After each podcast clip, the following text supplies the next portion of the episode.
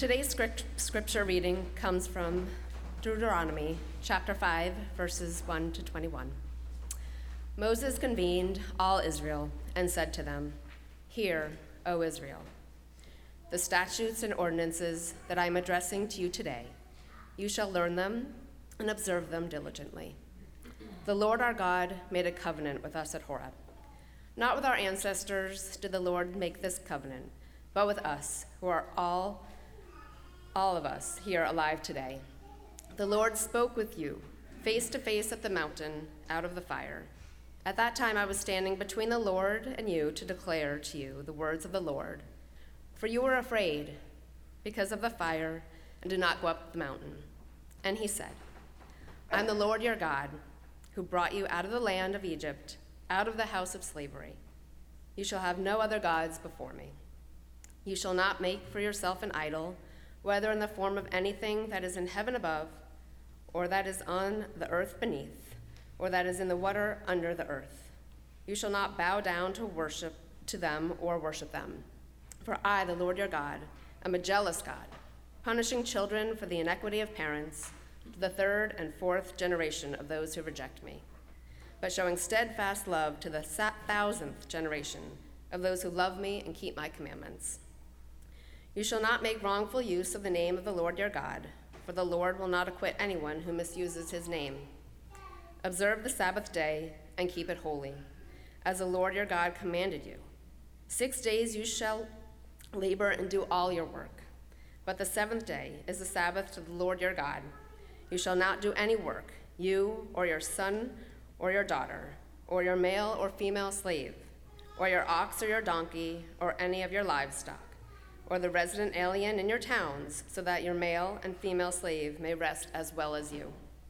Remember that you were a slave in the land of Egypt, and the Lord your God brought you out from there with a mighty hand and an outstretched arm. Therefore, the Lord your God commanded you to keep the Sabbath day. Honor your father and your mother, as the Lord your God commanded you, so that your days may be long and that it may go well with you in the land that the Lord your God is giving you. You shall not murder, neither shall you commit adultery, neither should you steal, neither shall you bear false witness against your neighbor, neither shall you covet your neighbor's wife, neither shall you desire your neighbor's house, or field, or male or female slave, or ox, or donkey, or anything that belongs to your neighbor. Following Deuteronomy chapter 6, chapters 4 through 9. Hear, O Israel. The Lord is our God, the Lord alone. You shall love the Lord your God with all your heart, and with all your soul, and with all your might. Keep these words that I am commanding you today in your heart. Recite them to your children, and talk about them when you are at home and when you are away, when you lie down and when you rise. Bind them as a sign on your hand, fix them as an emblem on your forehead, and write them on the doorposts of your house and on your gates. This is the word of the Lord.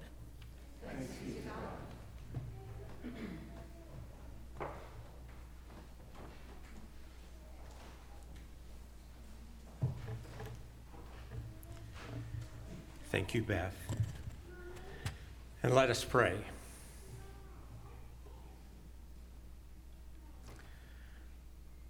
Or Lord, loving you with all that we are is our aim each day, each moment of life. And we pray for your grace that our lives might reflect that purpose and that priority. Speak to us now, O Lord, your word of truth and grace and mercy. Speak to each one of us, O Lord, in a way that we most need to hear you. We pray this all in Jesus' name. Amen. Have you ever gotten off course? Many years ago, when I was a senior in high school, my mom and I took a, a weekday off one October to head up to Boston to visit a college I was excited about. Had a wonderful visit, a, a wonderful day together. And as we drove home, I was driving. I was 17, a, a new driver driving my mother's Pontiac station wagon. and she thought I was navigating, and I thought she was navigating. And on that 250 or so mile drive home, we went about 100 miles off course. Suddenly, we were somewhere deep into New York State, pulling over for gas and rifling through the glove box for a map. Remember maps? and we were both shocked when we realized how far off course we were. We got home close to midnight that night, embarrassed about the whole thing, and never said a word to anyone about how badly we lost our way and got off course. Have you ever gotten off course? And as you well know, sometimes we go off course in more simple and straightforward ways, like that October day years ago, driving home from Boston to Basking Ridge. Sometimes we get off course in ways that are more deep and far reaching. We compromise our integrity. We lose sight of what matters most. We neglect or do harm to those whom we most love. We push God to the periphery of our lives instead of to its center. Our scripture today, focused upon the Ten Commandments, is meant to be for our lives a compass, a map. It is a profound gift from God which describes so succinctly and clearly the life God calls us to live, the path God calls us to travel, and the boundaries that we are to live within on that journey. I once took 10 weeks to preach on the Ten Commandments. I even took an 11th bonus Sunday for some closing thoughts. This time around, we won't take that much time. We just have today, and so I'll cut right to the heart of it. Three brief points. The first point is that this is not some outdated, old fashioned list of well intended but unrealistic suggestions. These are teachings that can transform our lives. The words are as relevant and as needed today as the day they were first spoken. This is not someone else's story, this is our story. It's not just the story of Abraham and Sarah or Jacob and Isaac or Moses, it's our story. Moses gathers the people of Israel together and says, Hear, O Israel, the statutes and ordinances that I am addressing to you today. You shall learn them and observe them diligently. The pronouns and other words he speaks refer to us, we, today, now. It's about us.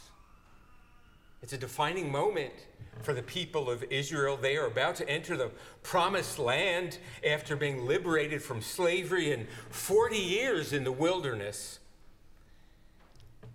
And 40 years or so after they were first given, Moses is revisiting the Ten Commandments. He is reaffirming their relevance, their foundational importance.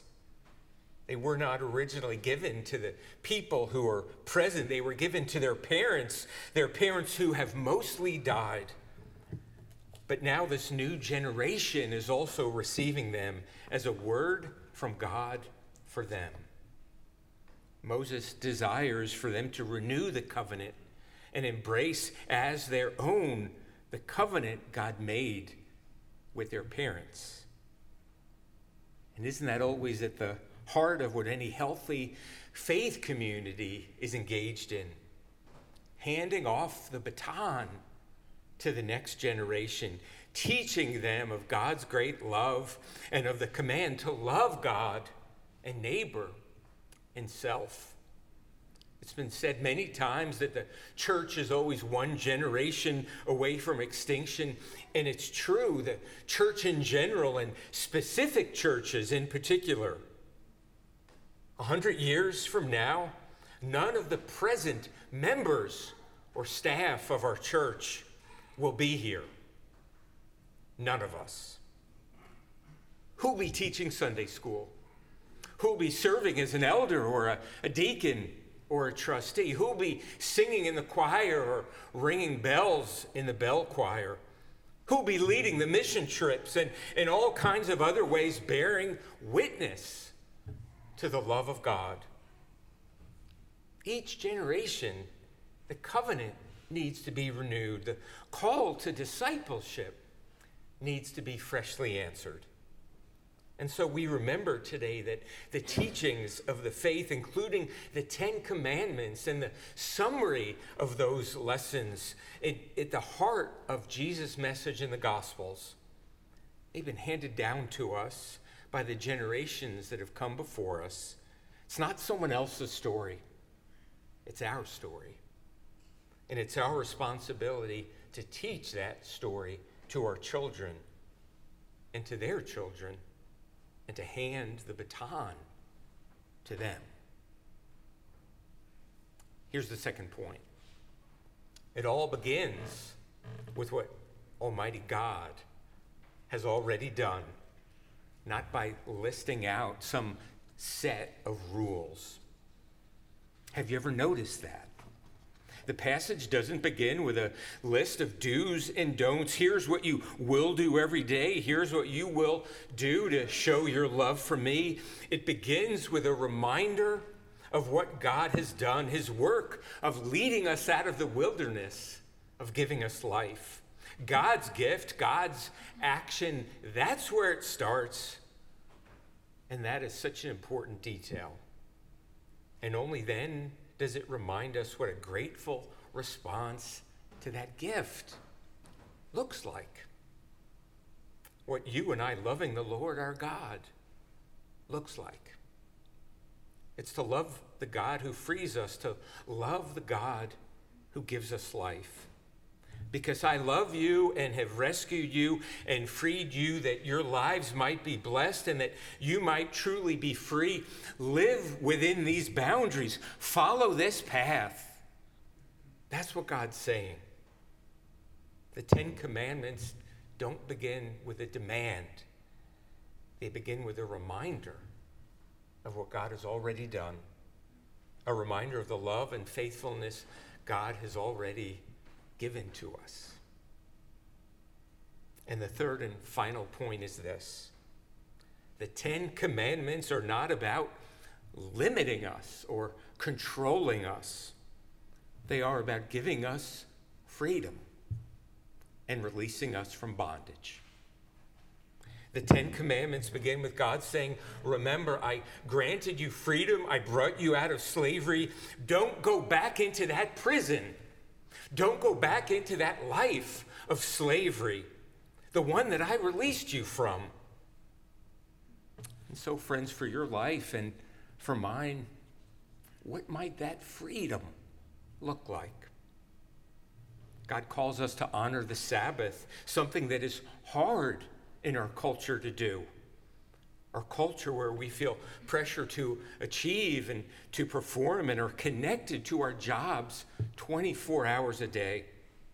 Yet working seven days a week is not freedom, it's another form of bondage. God calls us not to kill one another. Being able to walk into a gun shop and buy weapons of war, some might view that as freedom but it's not freedom, it's bondage.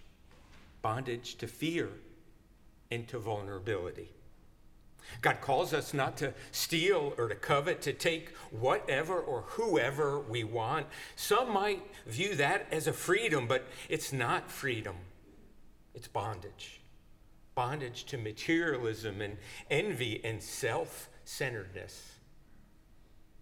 The Ten Commandments aren't intended to burden or limit us, but to free us. It's not a set of rigid rules placed on us by an oppressive taskmaster. It's a gift given to promote life, life with God, and life in right relationship with one another. The Lord is our God, the Lord alone. Devout Jews say those words every day, morning and evening, as a reminder of who they are and whose they are and whose they are not. It's a statement of the freedom from the burden to worship other gods, freedom from the burden of being someone you weren't created to be. And what I wonder is how much do our lives, individually and collectively, reflect these principles? Principles of love of God, love of neighbor, love of self. And how much are they instead off course? This morning's paper has a story of the flood of migrants continuing to come into New York City and so many other U.S. cities along with the states on our southern border. It's an enormous issue, an enormous challenge for mayors and governors, for leaders in Washington, for faith community leaders. If I had the perfect answer for it, I'd start running for president myself. In commenting on the crisis, Pope Francis recently issued a powerful, pain filled, and prophetic challenge to the world over our collective treatment of migrants. He described it as cruelty, a lack of humanity, a terrible lack of humanity. That's how he described it. That's how he described our response to the migrant crisis when he called it the fanaticism of indifference. Those words spoke deeply to my heart. That so few have so much, and that so many have so little, so little hope, so little in way of resources and safety, of any measure of certainty for their future. Feels like the human family has gotten a little off course. I recently saw an interview with Jerry Brown, past mayor of Oakland, California, and governor of California for two different terms, 28 years apart. It's a fascinating story. He's one of the youngest governors California's ever had, and he's one of the oldest governors they've ever had. And after talking for a good bit about his own life, his public service, and an upcoming documentary that's coming out about his life, the attention shifted to the present state of politics in our country. And he was asked, Is there any present candidate for president that you're excited about? Anyone that gives you hope? And in his usual blunt style, he replied, There's not. I think that humanity is on a path to destruction. I do not have any hope for our future. I was shocked and saddened to hear that from someone who has dedicated his life to serving others, dedicated to caring for the common good. I wonder if just maybe his words hint at the reality that our world just might be a little off course. Some of you remember the story told by an engineer who worked on the famous Apollo 11 mission that put Neil Armstrong, Edwin, Buzz Aldrin, and Michael Collins on the moon in 1969. He said that during the entire flight, 90% of the time, we were off course. The target stayed the same land on the moon. But getting there required constant monitoring and adjustments. There was no cruise control function during the nine days it took us to get there and back home. 90% of the time, we were off course. There was no way to avoid that. And the focus of their work was on how to get them back on course once they inevitably and repeatedly drifted off course. Life's a lot like that. How much easier it would be if we could put it on autopilot, cruise control, and just enjoy the ride, get on the right path, and stay on it.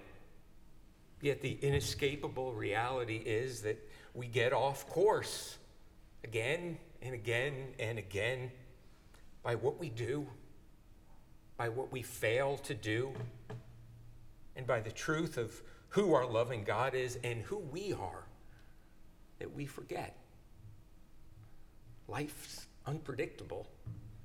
It seldom plays out according to our plans and expectations. We can start moving in a direction or veering off on a trajectory we did not intend. That's why we need a compass, a map. That's why we need daily reminders of the life God calls us to live. And it's what Moses was providing when he gathered the people of God together, those who had journeyed alongside one another through the wilderness. And it's what God speaks to us anew this morning that we might get back on course. You shall have no other gods before me. You shall not make for yourself an idol that you worship. You shall not make wrongful use of the Lord your God. Observe the Sabbath day, keep it holy. Honor your father and your mother. Do not murder. Do not steal. Do not commit adultery. Do not bear false witness against your neighbor. Do not covet anything that belongs to your neighbor, not their house, not their spouse, not their car. Hear, O Basking Ridge, the Lord is our God, the Lord alone. You shall love the Lord your God with all your heart and with all your soul and with all your might. Keep these words that I am commanding you today in your heart.